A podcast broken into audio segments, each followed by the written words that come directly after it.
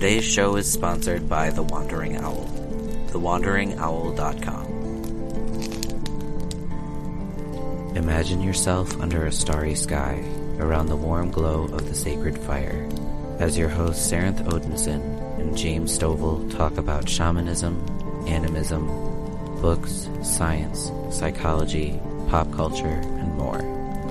Won't you come and join us around Grandfather Fire?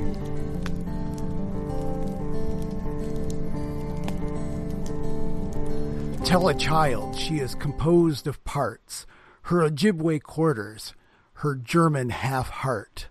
She'll find the existence of harpies easy to swallow. Storybook children never come close to her mix, but manticores make great uncles. Sphinx a cousin she will allow. Centaurs better to love than boys. The horse part at least she can ride. With a bestiary for a family album, she's proud. Her heap of blankets, her garbage grin, prove she's descended of bears. Her totem, it's true. And that German witch with the candy roof, that is her ancestor too. If swans can rain white rape from heaven, then what is a girl to do? Believe her Indian eyes, her sly French smile, her breast with its veins skim milk blue. She is the myth that is true. Welcome, everybody, to another episode of Around Grandfather Fire. My name is James Stovall, and I am joined, as always, by my good friend and co host, Sarenth Odinson. How are you doing tonight, Sarenth? I'm doing fantastic. That was glorious. Thank yeah, you. Um, that is a poem by Hyde E. Eardrich, who is a member of the Turtle Mountain Band of Ojibwe. And that was a poem I found on poetryfoundation.org entitled True Myth, which I thought, wow. man, when I read it, I was like tripping around online today, and I'm like, okay, there's what I'm going to be opening the show with. That sounds like a really good one. Ah, oh, that's beautiful. Thank you. Yeah, yeah. I just something about the words of it, the way it all came together. I'm just like, because you know, speaking of mythology and Native American and, and the German mm-hmm. and the and the Native American all together, I was just like, yep, I like it. Beautiful. Yeah. Um, not much is going on in my corner. Uh, been working a lot of OT. Right. All over again. This this is a refrain that I think the audience is getting used to. Like, does this guy ever see his so, home? Real quick, tell me about that book that you've been reading. Oh, by the way, before I, before I go too far, everybody, this yeah. is uh, you're listening to episode number fifteen, and uh, Sarenth and I are going to chat here for a few minutes, and then we're bringing you an interview with a fantastic man, uh, Sensei Alex, and we're going to talk about Buddhism, Zen, the Four Noble Truths, and a really awesome conversation about karma. So I know you're going to want to listen yeah. to that one. But yeah, it was a great conversation too. But yeah. anyway, this book that you're reading, Sarah, I, I saw mm-hmm. you talking about it online. Tell me a little bit more about that. Oh, The World We Used to Live in by Vine Deloria Jr.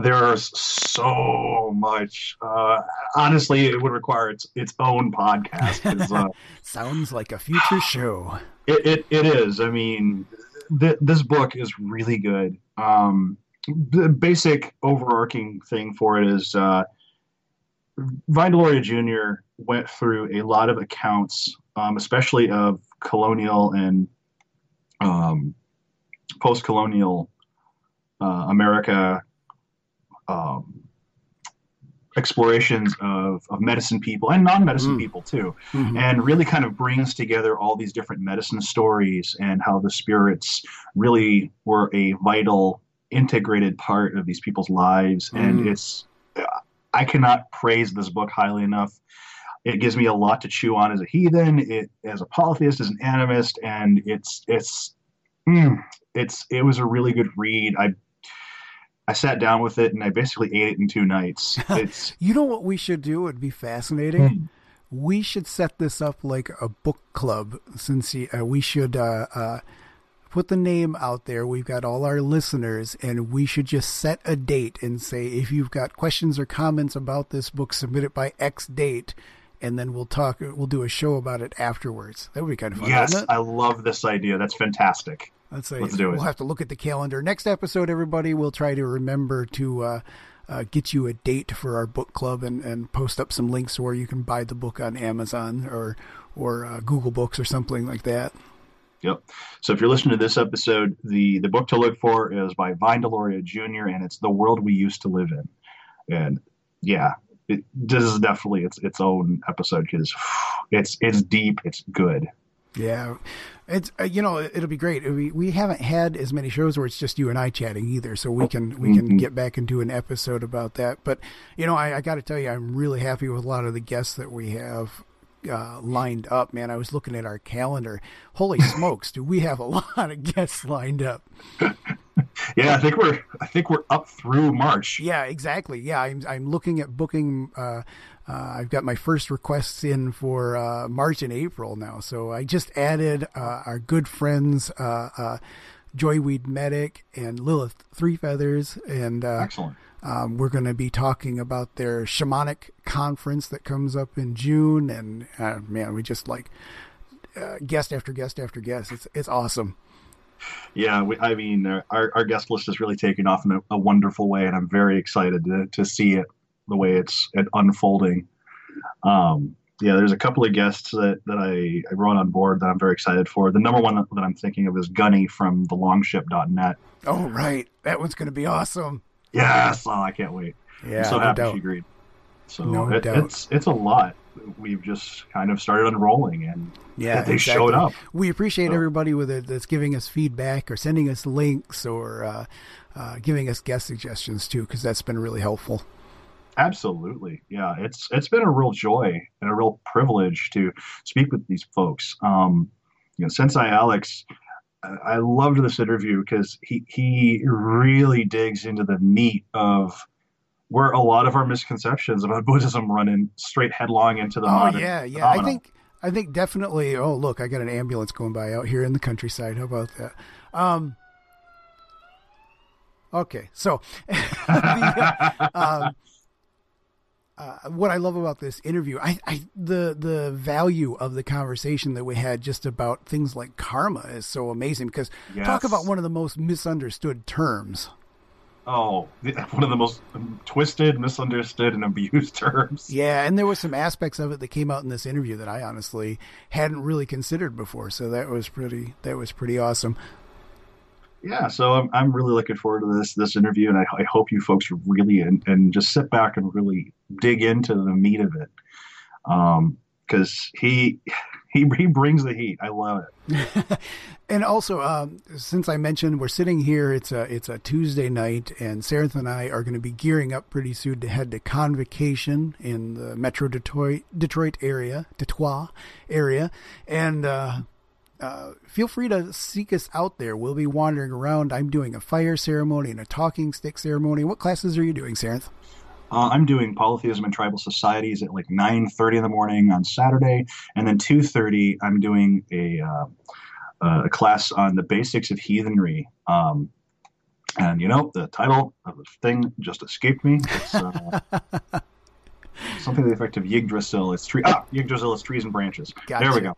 It's, and then and then uh, we're going to be recording with the podcast, as we mentioned before, Three Pagans and a Cat, and that's going to be a lot of fun. I'm not sure when that one's yes. actually going to air, but uh, gosh, man, I'm looking forward to that. That's going to be great as well. Yes, I'm. I'm really looking forward to those three. Yeah, that's going to be so a great weekend. So if you're at convocation this weekend, feel free to seek us out, and uh, and uh, if you don't like our show, lie to us. Please. I think if you're listening still by episode 15, you're probably okay with it at least. Well, just just perhaps. You know. I mean, some people maybe they just like punishing themselves by listening to us jibber jabber for an hour and a half. uh, I think my kids think it's punishment listening to me sometimes, so it's possible. Well, that's just that's that's normal dad stuff, though, right? that's right. That's right. Well, unless you can think of anything else, Sarenth. Oh, uh, seek us out online too. You can find Sarenth and his writings at sarenth.wordpress.com. You can find him on Twitter at Sarenth. You can find me on Twitter at James at the Owl or on Instagram at Wandering White Hat. So make sure you seek us out online. Uh, give us a shout out. Take a look at our pictures. Uh, read our articles. Do whatever. Yep. No, I got nothing else. So let's get All right, right on fantastic. Let's go talk to Sensei Alex.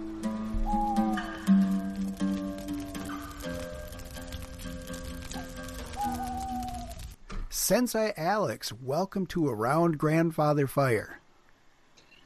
Thank you for having me. Glad to be here. Yeah, thank you so much for joining us. I've really been looking forward to this because, uh, you know, we deal on this show. We talk to a lot of shamanic practitioners, and I was I was eager to talk to somebody that comes at their spiritual practice from a little bit different perspective. Um, give our audience a little bit of information about yourself. Tell us a little bit about you. Sure.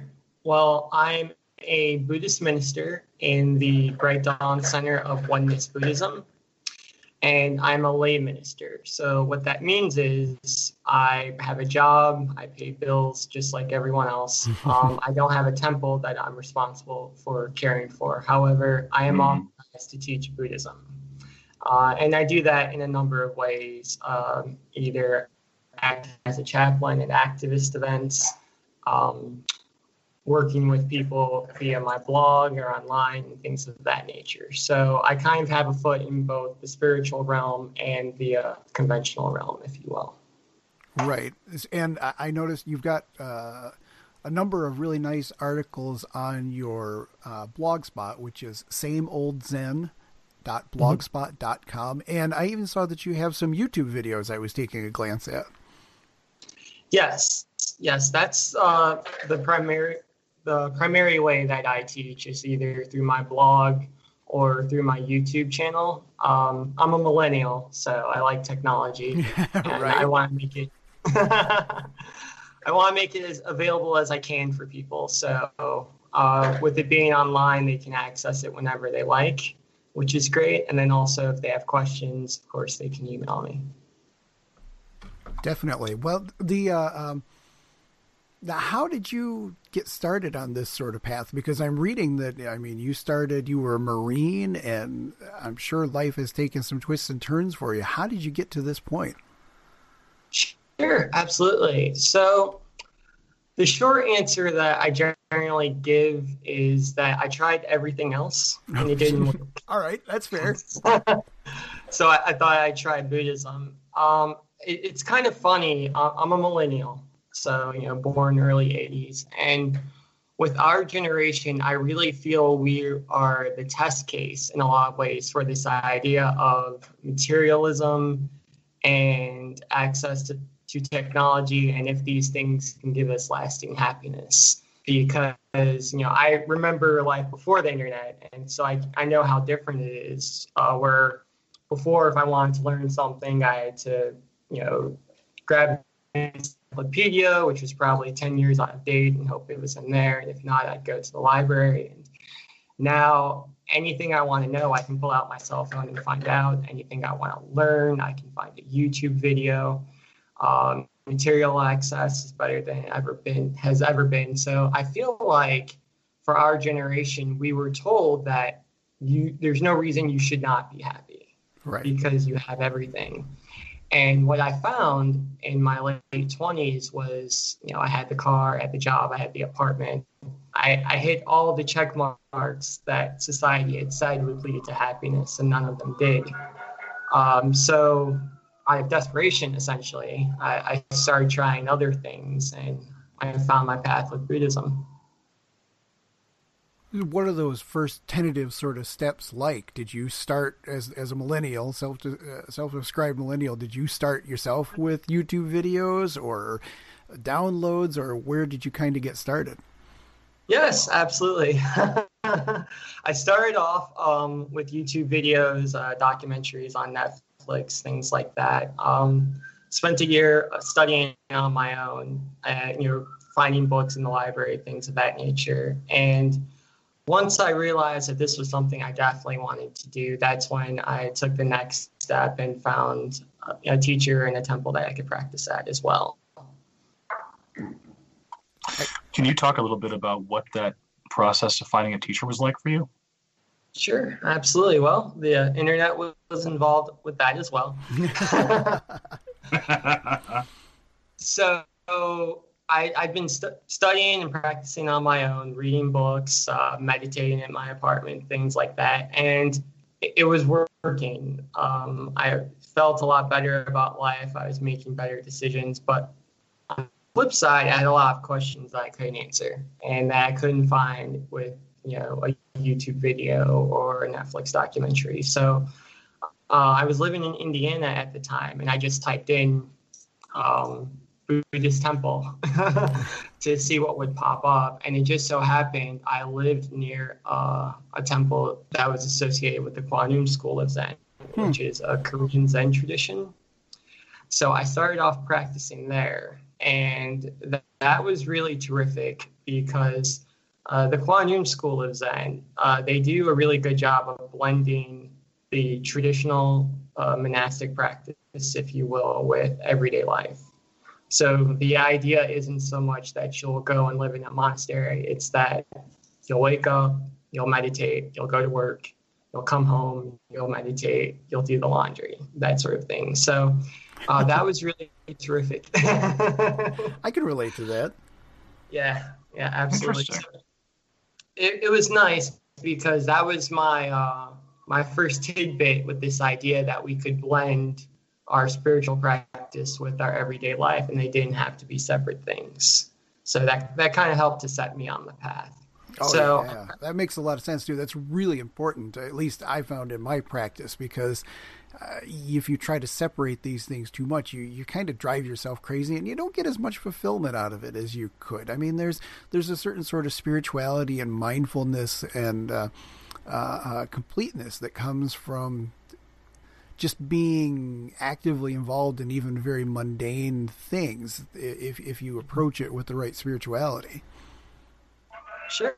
No, absolutely 100%. And I had that exact experience where I essentially did drive myself crazy because I, I, I, was living this this dual mode where you know, I'm trying to practice, but I feel like so I'm at work, but I feel like I should be practicing, but I still have to go to work because you know I have bills and student loans and things of that nature. So um, at one point, I just said, you know, forget this. Like I thought that I would turn my back on the conventional world. So what I did was I quit my job and you know gave away all of my possessions and my my grand plan was that I would become an organic farmer and I would live close to nature and I would live like these Zen monks that I saw in the movies and whatnot. And I would just live what I felt was a more pure life. Hmm.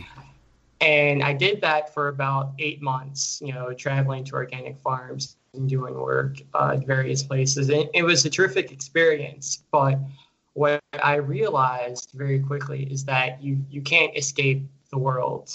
Um, your problems will travel with you. Human nature is the same um, in a corporate boardroom, on a farm. You know, the politics are still there, favoritism, things of that nature. So at that point, that's when I finally got the message that if I was going to practice, then I had to practice in every moment. You know, the washing dishes had to be my spiritual practice. Right. Going to work and sitting in front of a computer had to be my spiritual practice. And when I came back from the farm, that's when I found the Bright Dawn Center Oneness Buddhism, which is great because that's their that's our whole deal. Is how do you make your daily life your spiritual practice to the point that uh, Reverend Koyo actually teaches something he calls uh, toilet gasho, which is you're, you're in the bathroom in the morning doing your business and there's you know a, a, ceremony he teaches of how this can be you know your morning practice with you know chants and things of that nature. So we integrate everything. Oh that's awesome. Um, we have a something that i was turned on to similarly in the northern tradition. Um, in, in our cosmology there's a great dragon that chews on the world and eats the poison of the tree. Mm-hmm. uh, and so we when you're using the bathroom, you can actually make prayers to her and thank her for taking up that poison. So like it, Oh wow. Yeah.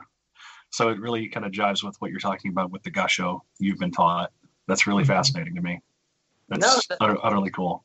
That that is very fascinating. It's funny to me because the more I practice and the deeper I get into my practice, um, I feel like different religious traditions and spiritual paths are all trying to answer the same questions. Mm-hmm. So not necessarily saying or doing the same things, but trying to answer the same questions. And then a lot of the rituals that you see in um, paganism or Buddhism or Christianity, you can see the similarities between them, which is interesting. Like what you just mentioned with the toilet. It's, so it's it's very funny to me. Um, I feel like human nature hasn't changed all that much since the time of the Buddha, but then also mm-hmm. the ways to fix human nature, if you will, haven't changed that much either. well, and it occurs to me as you're talking too that, um, you know, like we've all had those same sort of images that you see in media, the where the you know the monk on the farm and that sort of thing, and I think people forget because it's easy to forget in our modern context. But why were they farming those fields? Because that was their job, right? That's how you fed yourself and your family and your village. So that's your job. And mm-hmm. so they developed those spiritual practices on their job, so to speak. And so there is no reason why it doesn't for them, I'm sure there was days that was just the most boring and tedious thing, and they and they discovered their spirituality in it. There's no reason why that same thing can't be applied to accounting. You know what I mean? It's it's the same ideas, just the job is different. Absolutely, hundred percent, and that's really where I come from uh, with my blog.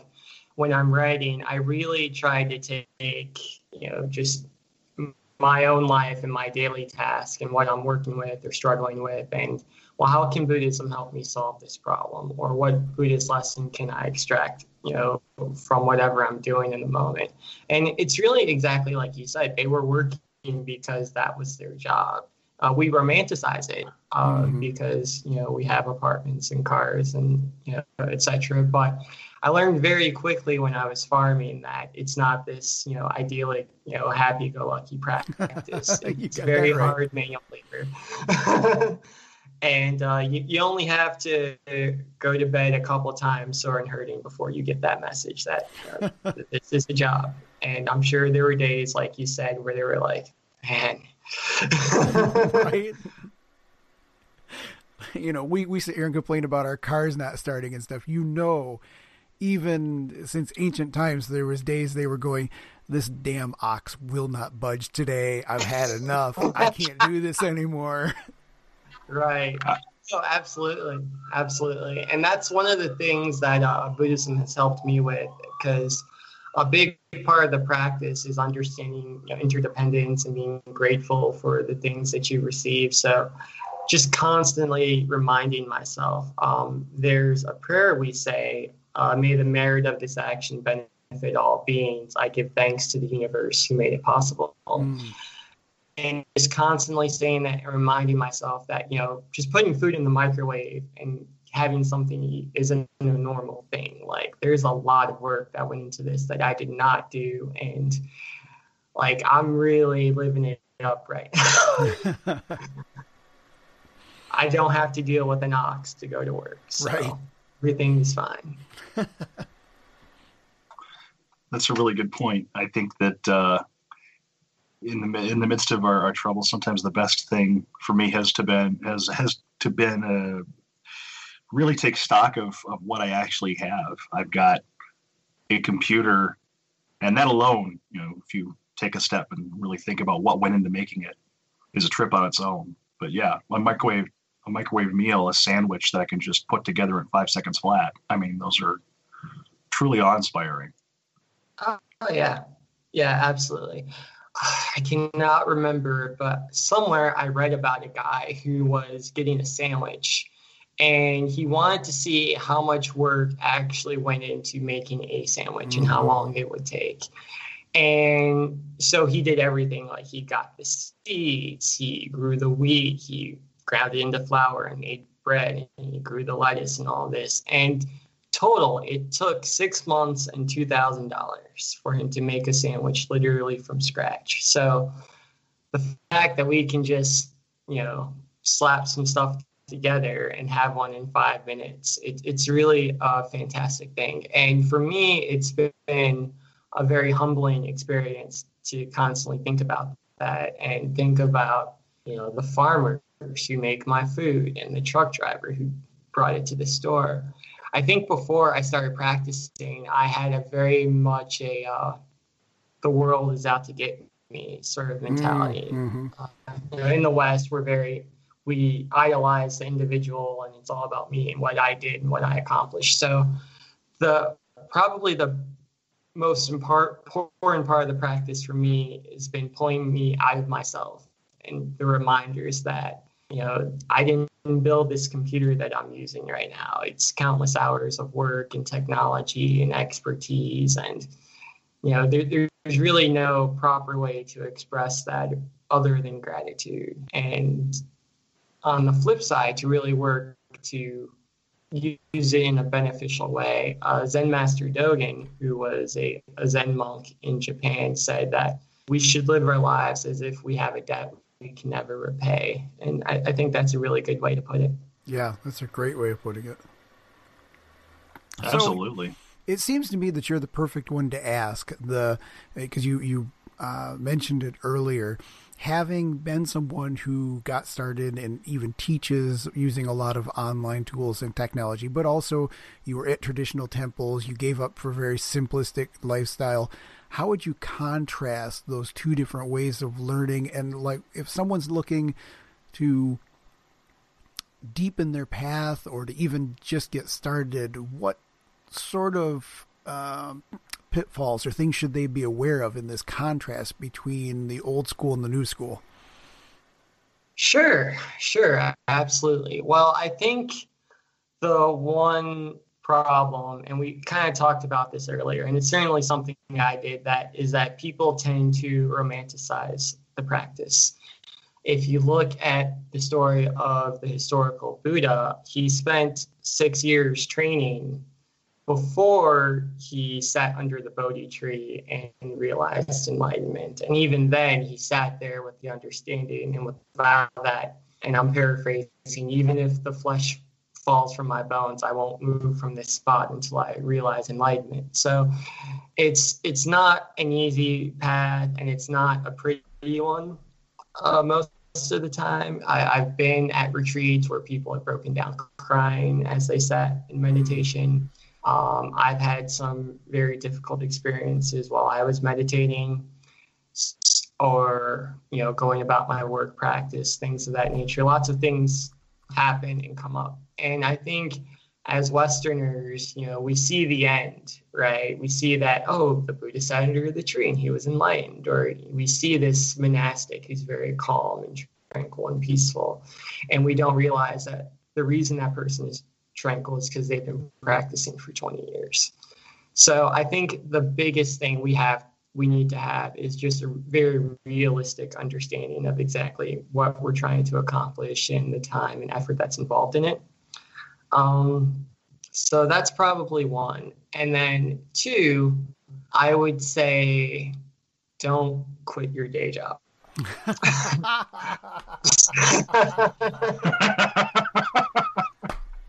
I that's, love it. That's probably your best advice. oh, yes. I love yes. it. so, um, because there's a lot of spiritual bypassing that happens, and I, I was guilty of that early on, of thinking that this was going to fix me, and if I practice, then I'll never experience anger again, and everyone will be nice to me, and I'll never be in traffic jams, and you know I won't need a job anymore. and that's just not the reality of the situation. Your your daily life will still be your daily life. Um, you'll just deal with it in a more what I call more intelligent way. So you'll experience anger. You'll just you'll deal with that anger better than you would have in the past. That sort of thing.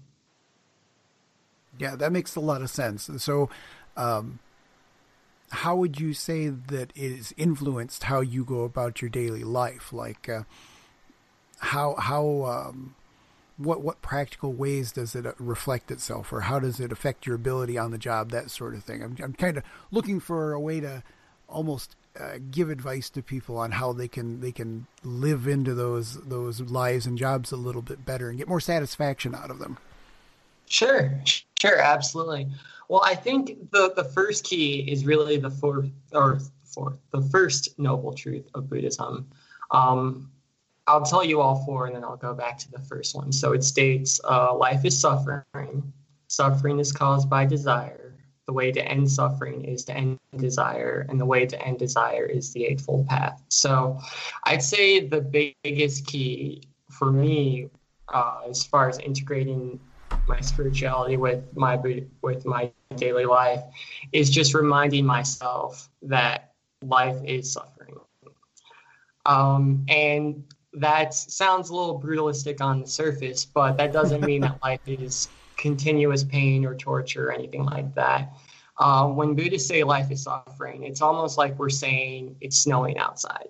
You know, it's just a statement of fact. Um, there will be disappointments, things will go wrong, but you know, even with the snow, if you're prepared for the snow and well dressed, it can be a lot of fun, right? You can mm-hmm. build snowmans and things that go sledding. But if you're not prepared and you go out there in flip flops and shorts, then you're probably not going to have a good time. So, with daily life, it's important for us to remember that things are supposed to go wrong. Like that's that's a part of life. That's a part of the process. We're right. supposed caught in traffic jams. People are supposed to not do their part of the project at work. Our kid is supposed to not take out the trash when we tell them to. That's just that's just what happens. and if we go at it with that mindset, then those things don't bug us nearly as much because it's expected. Um, not to say we want it to happen, but we understand that at some point it probably will, and that's okay.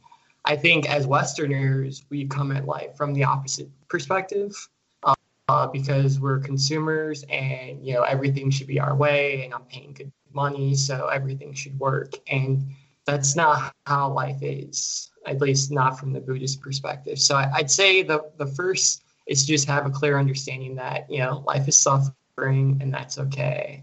I'm going to prepare for that. And then the second perspective would be now that we've established that, you know, things will go wrong, well, well, how do we make it right at that point?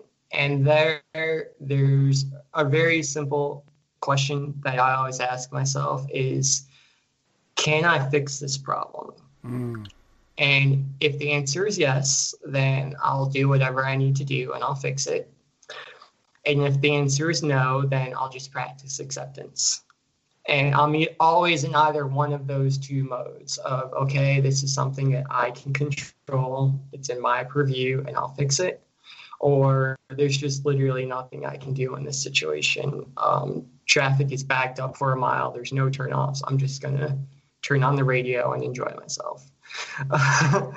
um, because when we talk about you know suffering is caused by desire, that desire that he's referencing is the desire for life to be something other than it is. Mm, okay. So it's either we just I like talking about traffic jams because everyone's experienced that. If we're stuck in the car and there's an exit a half mile up, well then there's nothing to be upset about. I can just you know peel off and that's fine. But if I'm stuck in the car and I I'm just stuck in the car and there's no exits, then any suffering I experience is caused by me wanting to not be stuck there. Which you could say yeah. is a normal it's normal to not want to be stuck there, but that's why he said goes back to life is suffering because we want things, they're not the way we want, so we suffer. And then we suffer because we want things, and it kind of feeds into each other. So if we learn to break that loop and just accept things as they are, then life becomes a lot easier.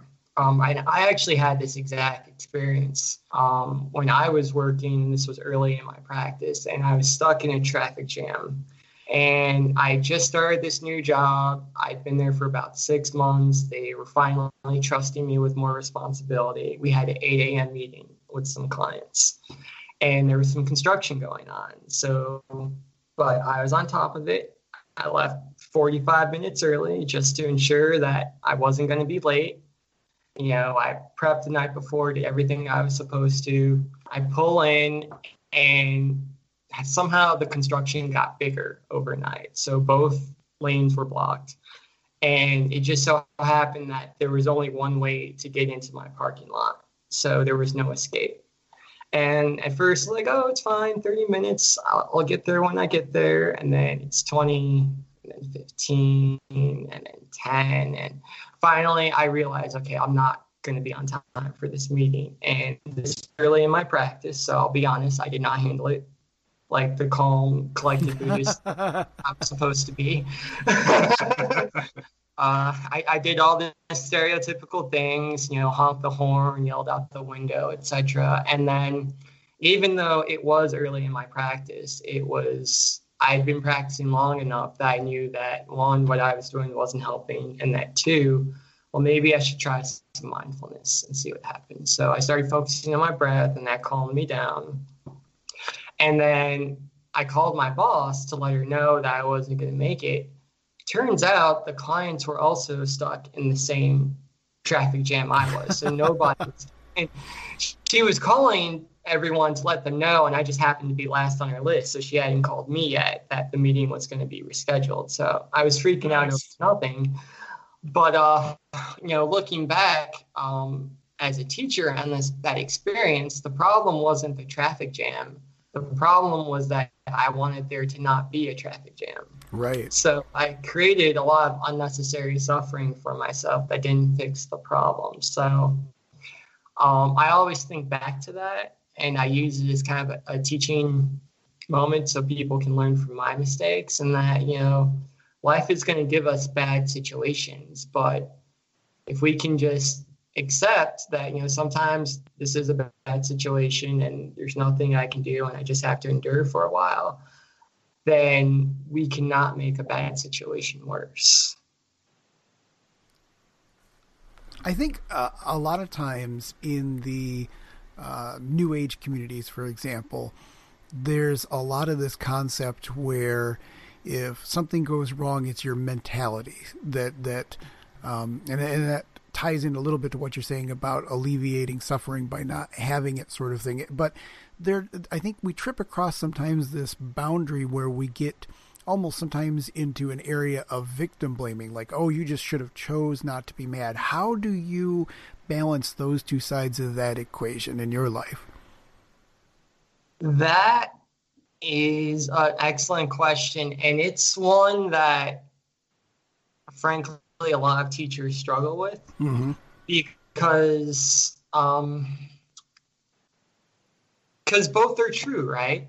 Right. I mean, on the one hand, you know, we do have a lot of control over our suffering and, you know, what hurts us and what doesn't. And, well, if you were just a more awakened being, this wouldn't bother you. But, you know, that can, like you said, get into victim blaming and just, you know, frankly, it's just not, not very helpful. And from the Buddhist perspective, we have to approach life, you know, there's the absolute, but then there's also the relative. And uh, Zen master Seung Sahn used to say that we we we live in the absolute, or what I'm forgetting the quote, but basically he used to say that we live in emptiness, but we work in form. Mm. So, in otherwise, as as Buddhists, our job is to understand the big picture, emptiness, the absolute, but we don't use that to escape the relative world, the daily life issues. We use that to inform our practice. So we kind of cycle between the two. Um, so you meditate, but then you go wash the dishes. You don't mm-hmm. meditate and then say, I don't need to wash dishes. And in issues of people who are suffering, I think that's a really important thing is that, yes, um, the grand scheme of things, you know, 100 years from now, none of this will matter and, you know, our suffering, you know, won't exist. But here in this moment, there is a problem and we need to deal with it.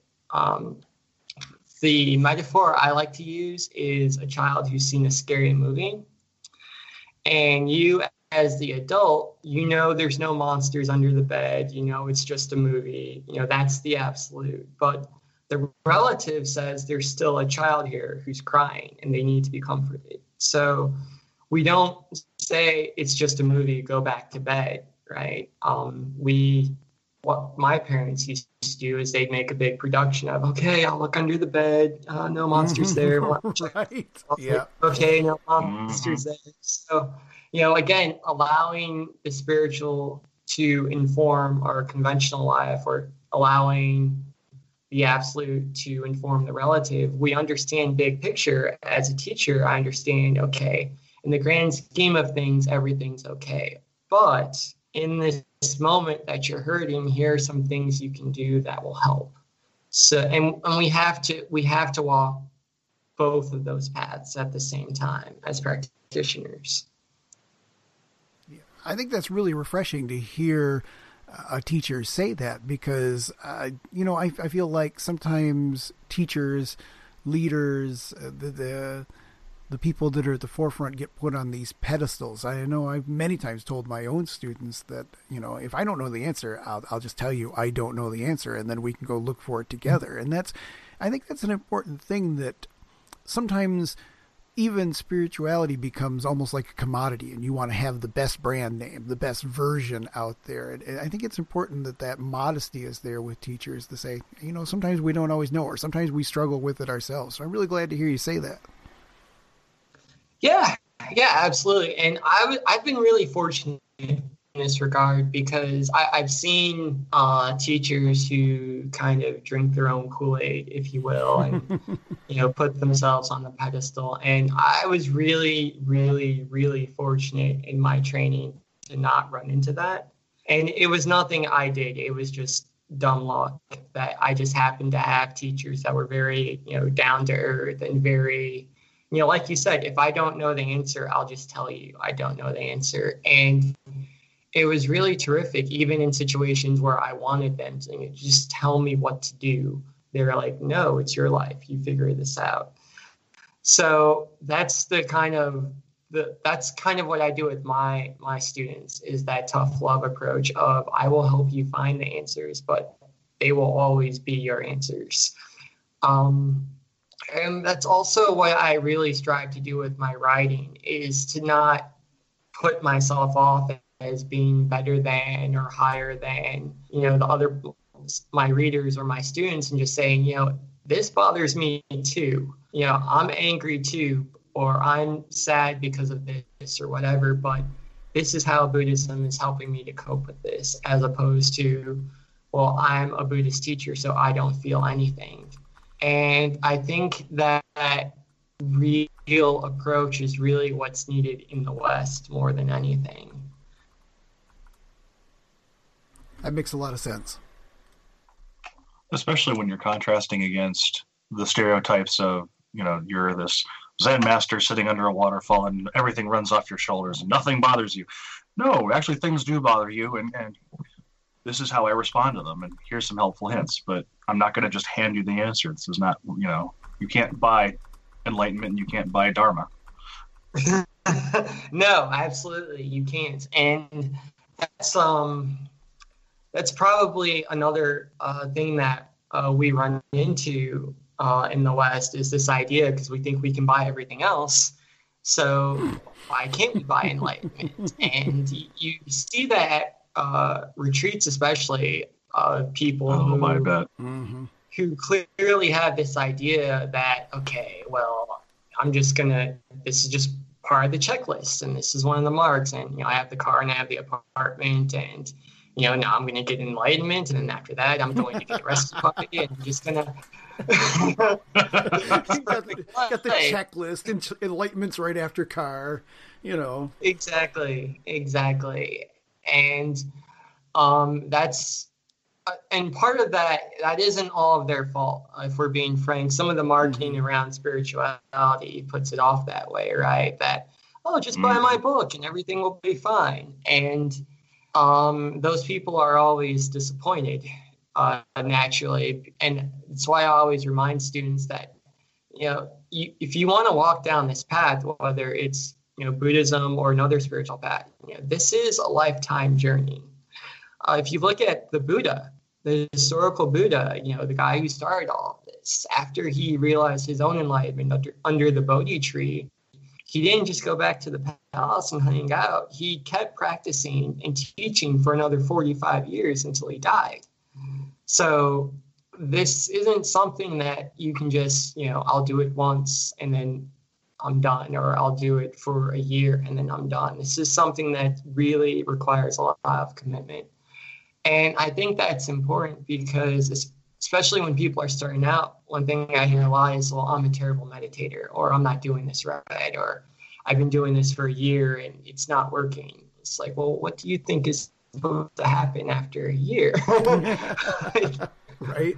Um, you have like the practice is uh, Reverend Koyo is always telling us keep going. You know that's his mantra. Just keep going, keep going, and that's that's the key to everything. Is you find the practice and then you and this is where the faith comes in. Is you have to have the faith in yourself, and also in the practice that if you keep going and keep doing it, then you'll get where you need to be. But you have to be willing to practice and commit.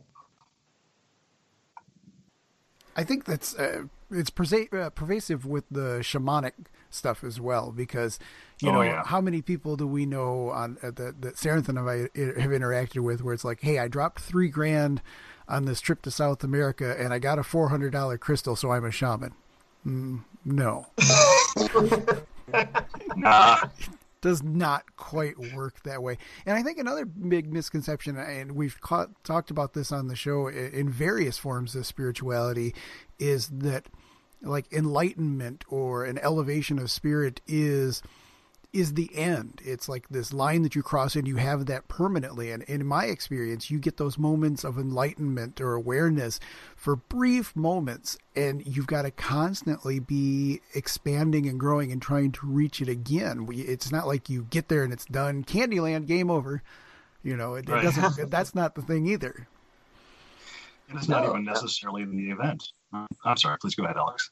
Oh no, I was I was just agreeing with you 100% because um because a lot of people have this idea um and that's why I always go back to the, the the Buddha and what his experience was like. You know, if he had to keep practicing his whole life, then why wouldn't we have to keep practicing, right? Um, and there is this idea of you know this permanent enlightenment that and, and i had this early in my practice that you know i'll realize enlightenment and i'll just float down the street and i won't have any problems anymore and it, it's not like that uh, one thing i really like about uh, buddhism or i should say uh, zen buddhism which is primarily what my practice is zen in pure land is that they it strikes a very good balance between enlightenment and the work to realize enlightenment. So, what we're taught is that we have inherent enlightenment, we have Buddha nature, but we need to practice in order to realize that enlightenment and manifest in daily life. So, uh, we have nirvana, which uh, translates to to blow out or to extinguish. So when you realize in light, or when you realize nirvana rather, what you're blowing out is the poisons of greed, anger, and ignorance, which blind you to your own enlightenment. So you'll have those moments where you'll just, you know, everything's fantastic and, and you know, you feel one with the universe, etc. And that's you realizing your inherent enlightenment. But hmm. you know, because we live in samsara and we're constantly, you know, commercials and TVs, etc., we're exposed to all these different uh, defilements, if you will, that block us from our own enlightenment. That means we're constantly having to practice. So it's not a one thing and you're done. It's a constant uh, grooming and reforming. I, I almost compare it to washing a mirror or washing a window. Is, mm. is that you know you wash the window, you spray the Windex, and you scrub it, and oh look, I can see the sun. It's beautiful, but if you don't keep washing the window, eventually it'll get dirty and you won't see anything. Right? And the sun is still there, uh, your enlightenment is still there, but if you're not doing the daily work to wash the window, you're not going to know that. So, in, in, this example, just to clarify, the uh, washing of the window is is nirvana. That's the state of peace and equanimity, and the sun is our enlightenment. But you you have to practice both if you're going to see the sun, and um, that's a message that not everyone understands all right off the bat. That great analogy with the window. I think I've got a north facing enlightenment because it's got a layer of moss on it. I don't know.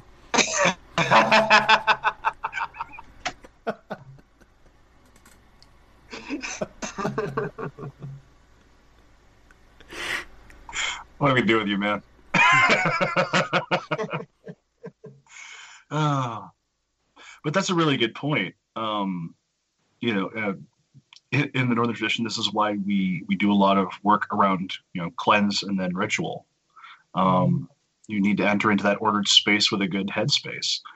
Um, you know, I'm finding myself nodding along a lot as as you're talking because like so much of this matches up pr- precisely with where we come out of in the northern tradition. You know, we don't we don't cleanse just because it you know it seems like a good idea at the time. It's it's it the cleansing process itself is a ritual, and it helps us to attain better connection with our gods, ancestors, and spirits. Um, you know, we do the daily work not just because it happens to look nice and pretty and shiny on Instagram or Twitter, but because it's what we're called to do.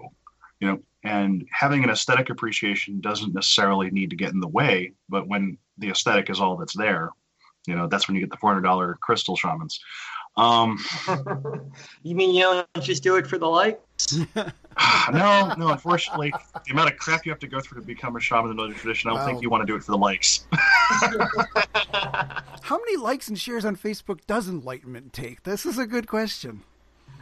Someone should do a study. That's right. Sure. That's right.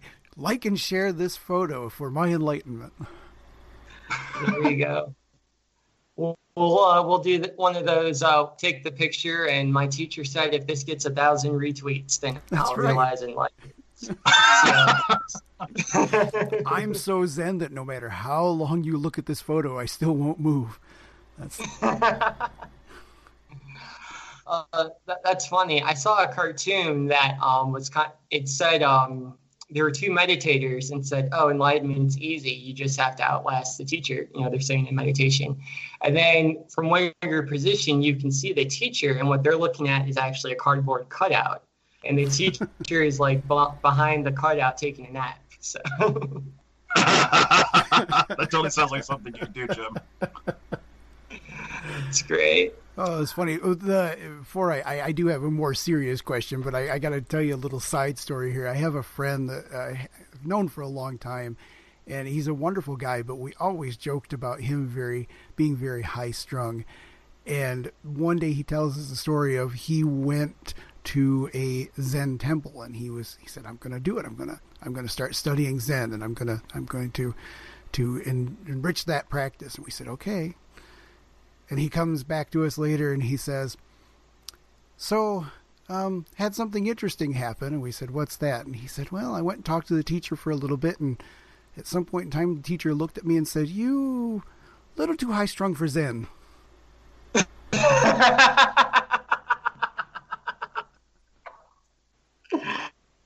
That's great. I was like, "Oh, that's pretty impressive." Oh, well, nailed that one. we are preventing suffering by not allowing you to try to pursue Zen. This is it. well, I, mean, that's funny. That's funny. Well, because a lot of people don't realize this that uh, with Buddhism, there's a lot of different traditions in the same way that there are a lot of uh, d- denominations in Christianity, and mm-hmm. I'm sure there's lots of different paths in uh, paganism as well. Um, and you know, not everything is for everyone. Right. so it takes a little time to figure out which path is the best for you. Um, so yeah, maybe he just needed to find a different teacher. yeah, I mean, I, that's a legitimate answer. It really is. I, it, not and not everything mm-hmm. is suited for everybody. That's that's absolutely true.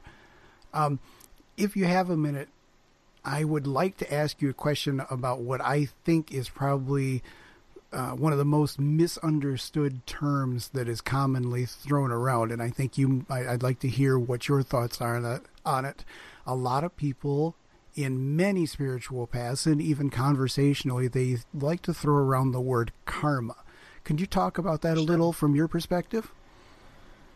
Yeah, no, absolutely. And uh, I'll start by saying that in the West, we have an absolutely terrible idea of what karma is and how it works. so we'll start there um, because a lot of people have this idea that karma is this cosmic judge. Uh, and if you do something good, then good things will happen to you. And if you do something bad, then bad things will happen to you. Just down the line. And that's not how it works at all. The best way I would describe karma is to say that it's, it's simple cause and effect. If you throw a ball up in the air, that's a cause, and the effect is that it will come down back to the ground. And you better be there to catch it before it hits someone in the head. But uh, that's karma in and of itself. And a big part of Buddhist practice is calming our minds through chanting and meditation enough that we can see the karma we're creating and then make better choices as a result. So, and that sounds very simple, and it is, but it's not easy to do because when we're trapped in this mind of desire, we don't have a mm-hmm. good appreciation of the karma that we're creating.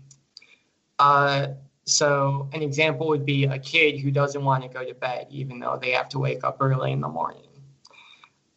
Every logical bone of our body is from the outside looking in and saying, you have to wake up early, go to bed so you'll be well rested, etc., etc. But the kid's not thinking that. You know, they're playing their video game, they're watching TV, and they're so stuck in that that they can't see what's happening, going to happen down the road if they keep going down this path.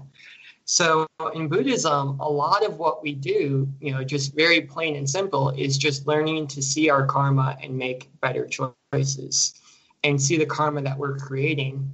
Uh, that's why we have things like the five precepts and the eightfold path. And what that essentially is, is kind of a crutch, if you will. So when we don't have that awakened mind, when we're not really in touch with our enlightenment in that particular moment, we have some general guidelines that you know we can follow that'll you know keep us on the straight and narrow. But the goal is always to see our, our karma and what we're doing, what the effects of it are more clearly. So it's not really a, a punishment or reward system so much as a if you do this, this will is probably what will happen system. And I, I think it's also important to note that we're not just affected by our own karma you know every living thing is creating karma in every moment so mm.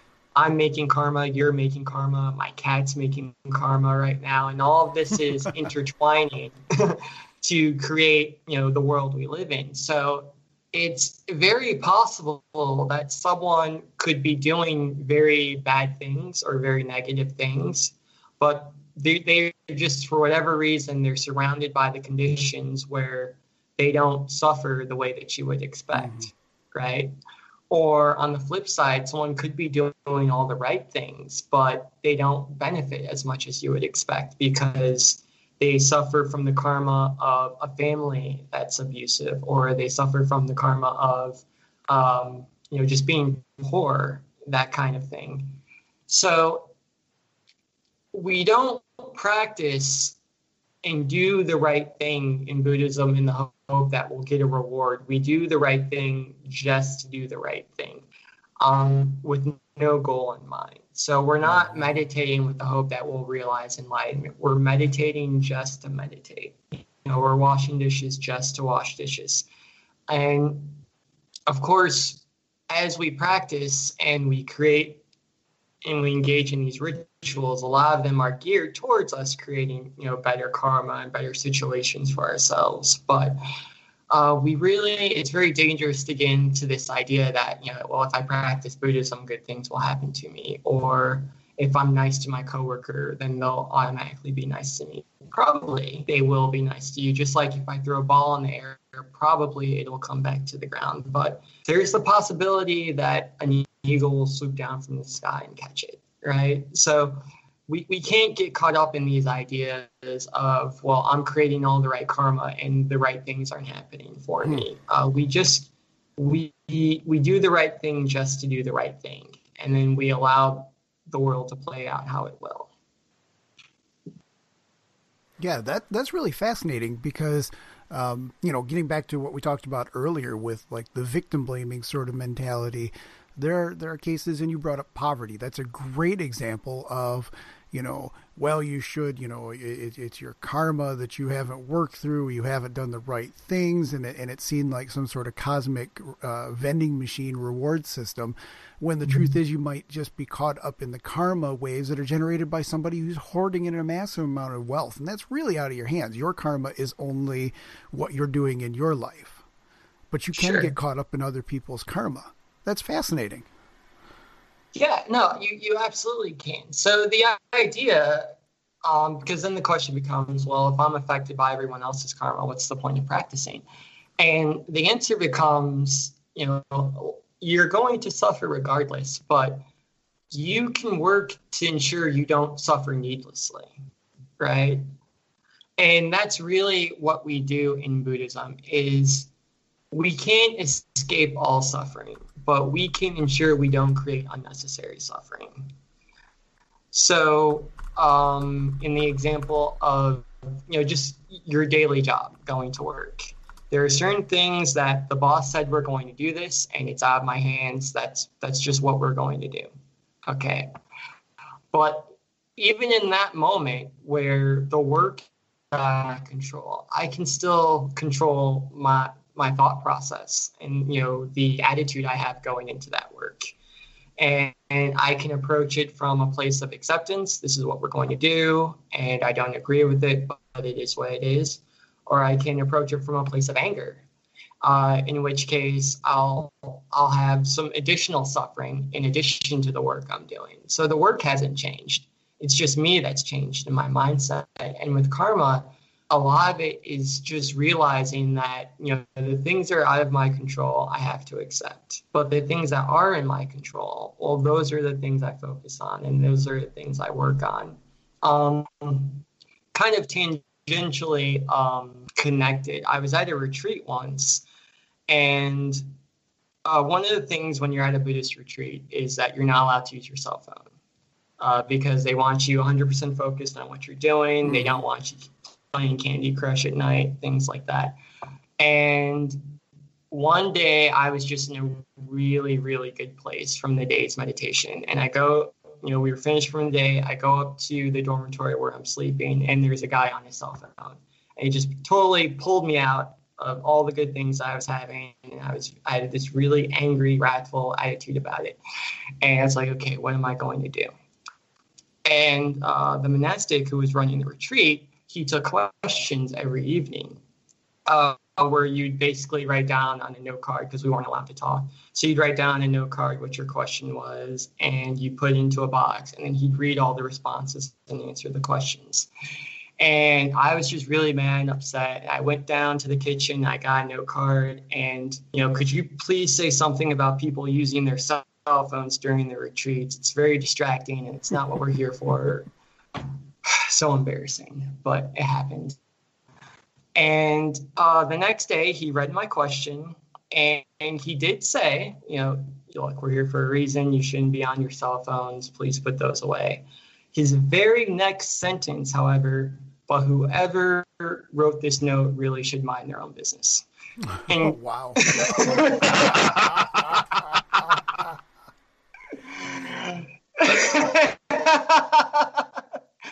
and and you said that, and then you went on to explain, you know, people will do things, but in the end, we need to focus on our own practice and making sure we're doing the right things. And when it comes to karma, like that just sums it all up for me. Is that there are going to be all kinds of things going on around us regardless of what we do. You know, you wake up in the morning and you're the perfect Buddhist from the time you wake up from the t- to the time you go to sleep bad things will happen. That's how the world works. But it gets better and a lot more manageable if we just focus on ourselves and the own the karma that we're generating. Right.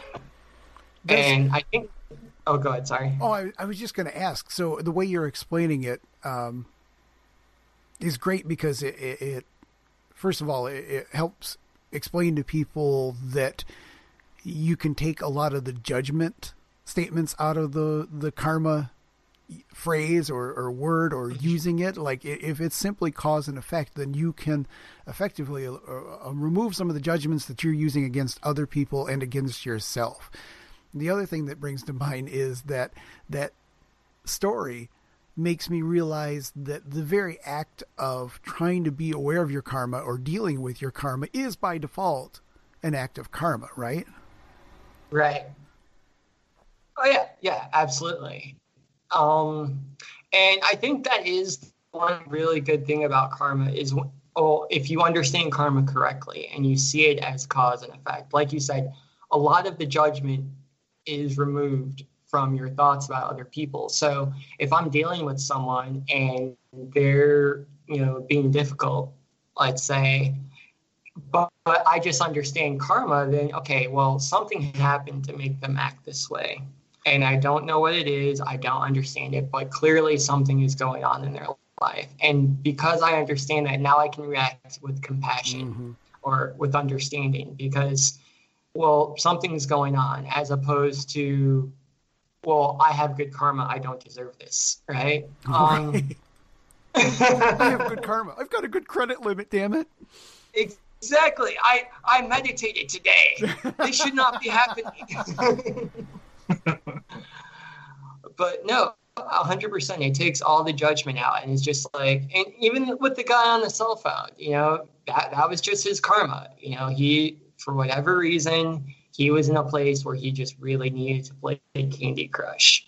Right. And when I accept that that's his karma, then okay, I go to bed and I mind my own business. But if we don't ex- understand it that way, then we get into this really judgy, my spirituality is better than yours mentality, and that just creates unnecessary suffering for for everyone. So Right. That that monk was on point for sure. Yeah, because it seems to me that you know that guy, the distraction of the cell phone might not have been there except for he might have been struggling with his desire to call home or check in at the job or look at his email or something and so it wasn't so much that you were using the cell phone it's that he had the desire to use the cell phone himself probably sure so sure absolutely and uh, why karma has been so powerful for me, or my understanding of karma has been so powerful because it's it it's allowed me to practice acceptance in a way that I couldn't before. I don't take things so personally.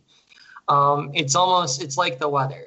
You know, nobody gets mad at the sky because it's raining. That's just the weather and how it works because we understand weather patterns and things of that nature. So we're, we're we we practice non-attachment towards the weather and if you have a good understanding towards karma, then you can practice non attachment with people as well. Uh, it's not detachment, it's not that you don't care.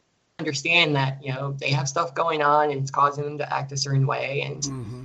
you know, that that's fine. You know, if it's raining outside, I don't get mad at the sky. I just pull out my umbrella, right? Um, if I'm dealing with someone and they're being difficult, I, I don't get mad at them for being difficult. I just rely on my Buddhist training and find a good way to work with that person in that moment.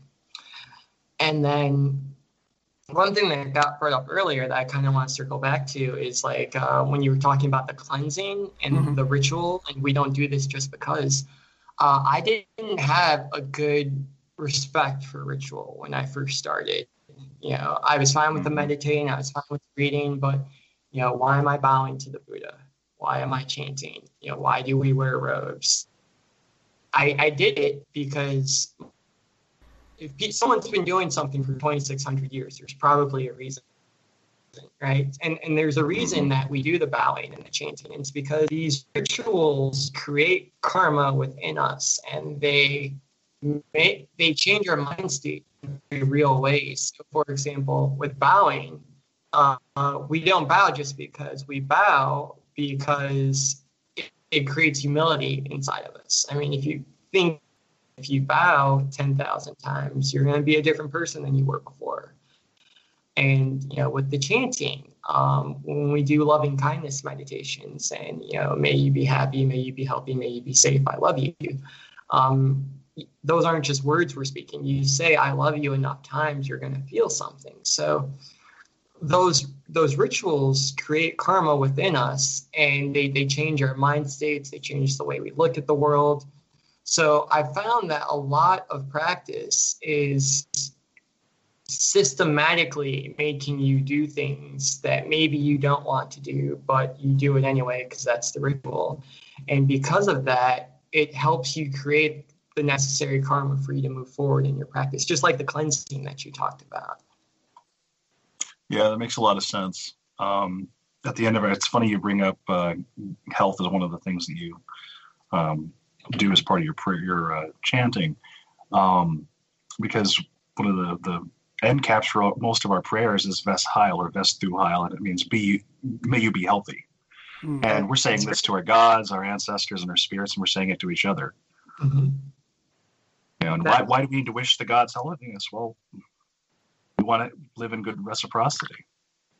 Sure, sure. And yeah, no, reciprocity is a really good word because it, it it builds that connection between you and them, between you and your gods, between you and your fellow practitioners. Like you tell someone, may you be healthy enough times, you really want them to be healthy. And you know, vice versa. It's kind of like when you're a kid and you, you fight with your brother and then you hug hug your brother, hug your brother right now, right? Uh, there's some parents that do that because it forces you to kind of get back on good terms or at least not bad terms with your siblings and you know so that was a ritual in, in, a, in a way and then with our spirituality we have other rituals and what I'm learning now as a teacher, as I teach these rituals, as I explain to people why we do them and perform them, is I, am having a lot of aha moments. It's like, oh, that's why they made us do it this way. Mm-hmm. Or,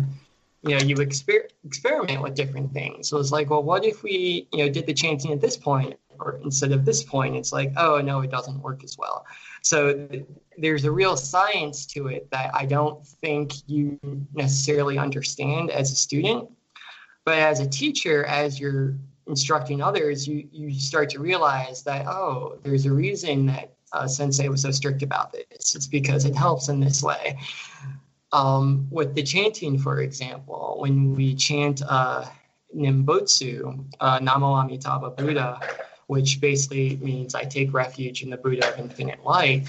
Um, it one, it generates compassion within, within us and a sense of interconnectedness, but it also puts you in a mindset where it's a lot easier to meditate. Mm-hmm. Um, and I didn't realize that at first. For a lot, for like I told you, I, I didn't like the chanting, so I didn't do it. I just I'm just gonna say right. So I, I would meditate and it was fine, but when I finally just did the ritual because it's the ritual, and I realized like I meditate a lot better now, and it's because I do the chanting beforehand, and I, I get into that proper mindset. Like you mm-hmm. said, with the cleansing, it puts us in the, the mindset for what we're going to do next.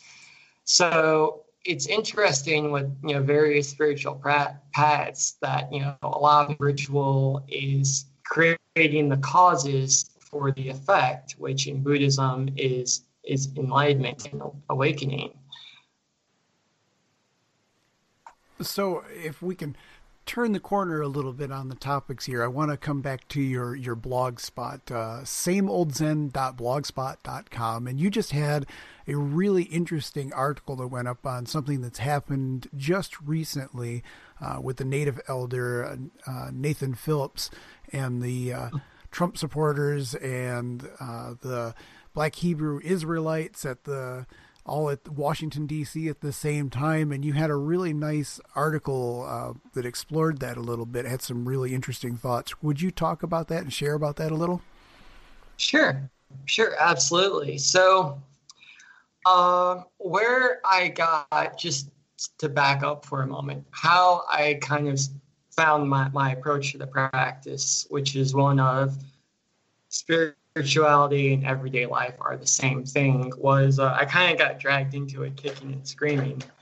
Um, because I was living this life where, you know, I just come back from the farm and, you know, I got a job, an apartment, I was back in conventional society. And I still wasn't completely sold on this idea that daily life and spirituality were the same. And on top of all this, you know, I'm trying to do activist work at the same time as well. And I was doing activism and I was working and I was practicing Buddhism, and it was like I was being pulled in three different directions. Where I felt like my spiritual practice was pulling me away from the world, but I was an activist, so I wanted to be in the world and work for it, and I still have to make a living. And how am I going to do all three things at once? And more than that, with the activism, I found that it was causing me to more and more and more have this real feeling of anger and discontent and I can't believe they voted this way, or I can't believe this is happening with you know this corporation or that corporation. And you know, Buddha said that anger is a poison, right? Mm-hmm. So, you know, how do I reconcile these three things together? And what I found um, was that Buddhism says we have to live in the world in a very specific way, and that is as a, as a peacemaker, essentially, uh, meaning that we're working to make end suffering for ourselves and for other people. And if those two things seem to conflict, well, that means we have to work harder to find a way to make them not conflict. And what happened here is a really, really good example of this um, with politics as a whole and also with this situation. Uh, speaking of karma, uh, I think politics is a really good example mm-hmm. of learning to accept karma because there's just so much anger on both sides of people who don't want to accept things as they are. And, you know, maybe I don't think Trump should be in office, or I think he should be in office, and they don't respect him enough. And a lot of what I had to learn to do as a Buddhist, as as an activist, was to just accept the fact that not everyone agrees with me, mm-hmm. and that's okay. Like I have to be okay with the fact that other people hold views that are different from mine.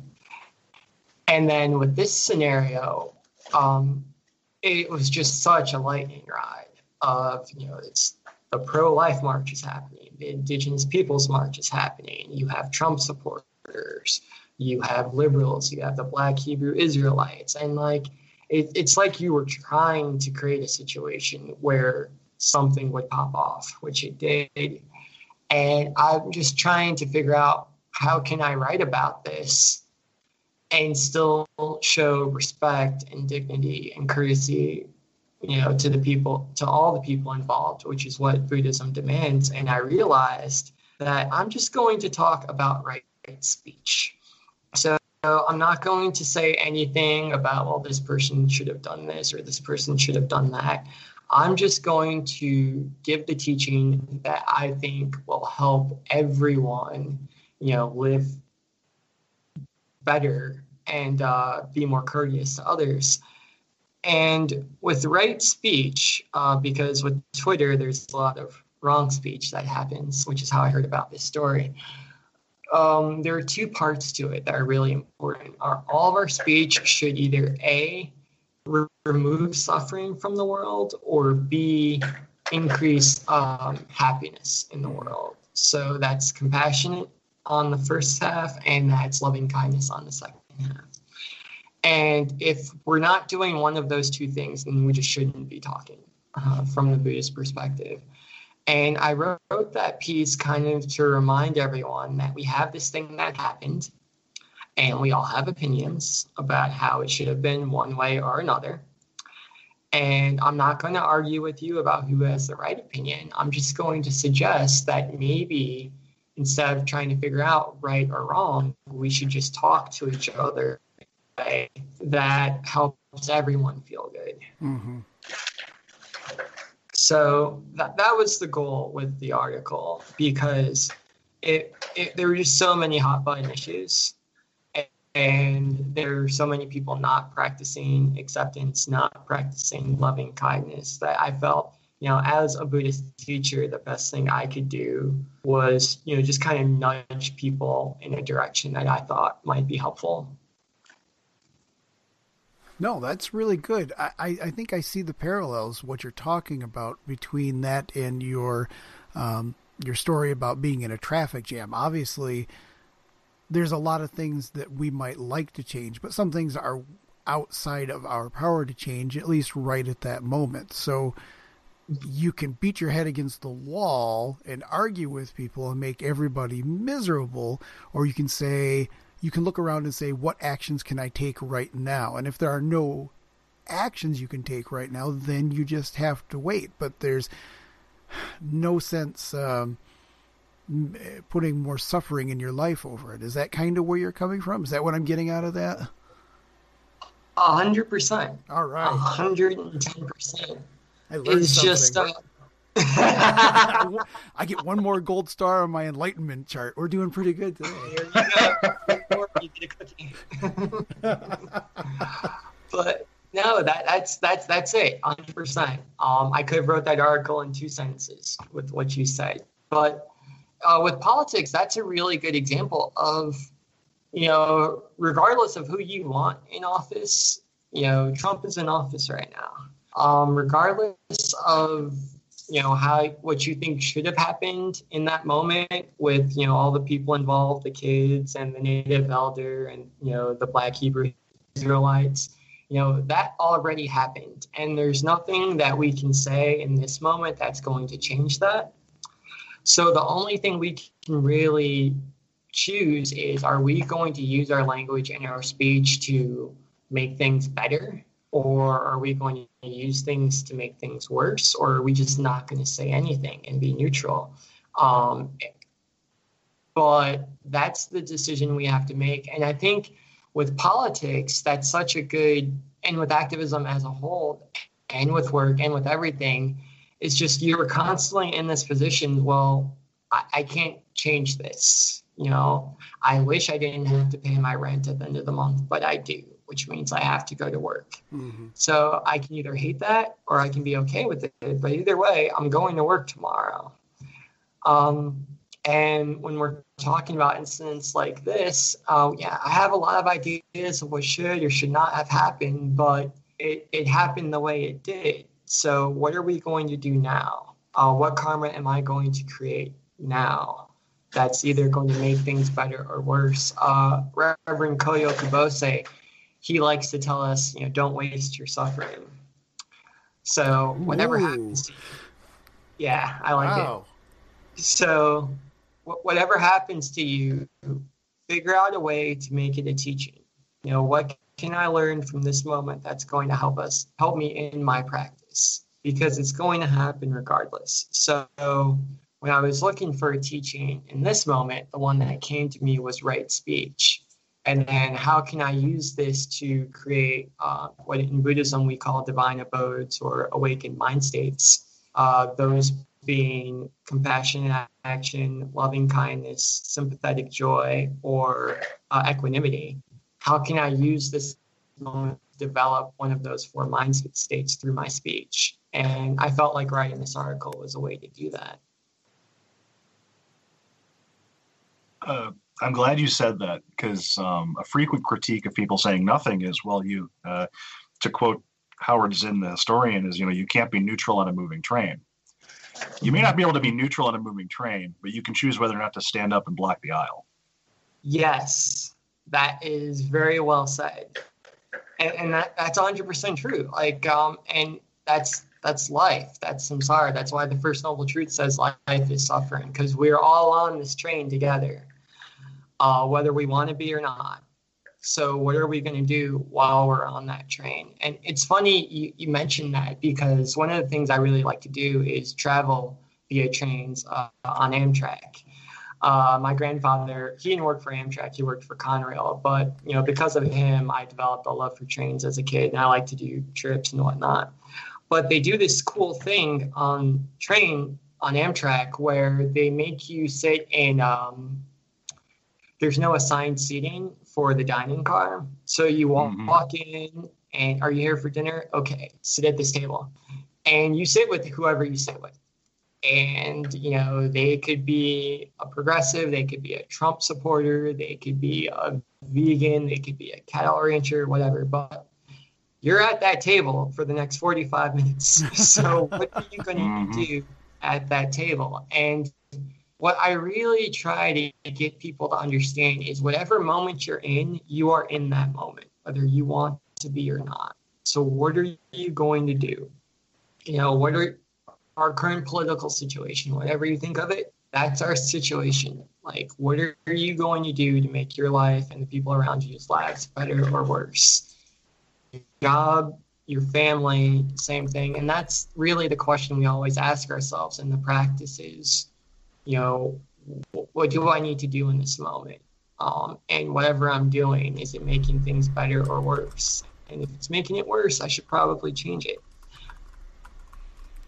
I, I think the uh, don't waste your suffering, man. That was like a slap in the forehead. I think, I, I think uh, I think I'm going to close most political arguments with that. If someone starts getting an argument with me, I'm just going to post "Don't waste your suffering" and walk away. I think that's going to be this is my new approach to politics online. I think.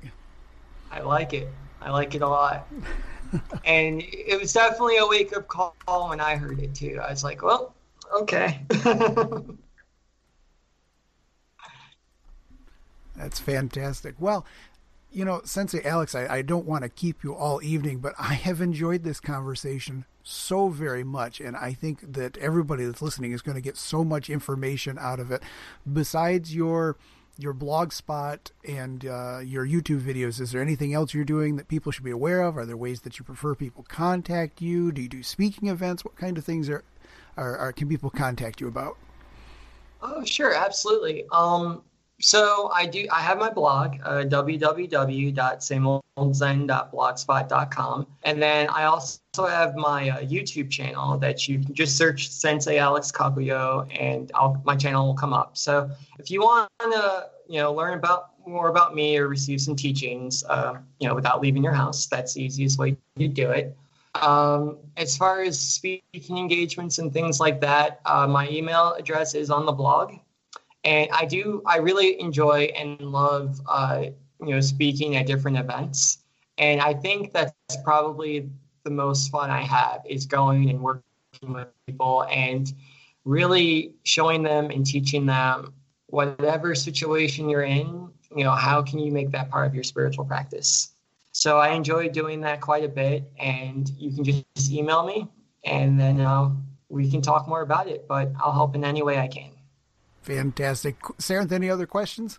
Anything else you want to throw no, in? No, I, I really appreciate you bringing your, your time and attention to all these things and, and answering with such excellent stories from your own life. And, uh, I, yeah, I could Story, keep you all night here. Yeah, stories and amazing clarity too. I, I think there is something to be said about the the voice as opposed to the written word for some of these things for mm-hmm. un, for for a deeper understanding.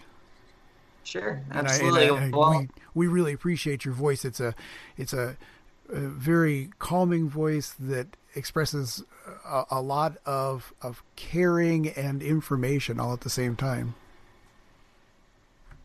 Aw. wow, thank you. That was so nice. Thank you. I, I appreciate it. I, have really enjoyed this uh, this conversation. It's it's been great, and I, I've learned some things as well. So it's fantastic. Fantastic. Excellent. Thank you so much. Yeah, thank you for joining us. Thank you.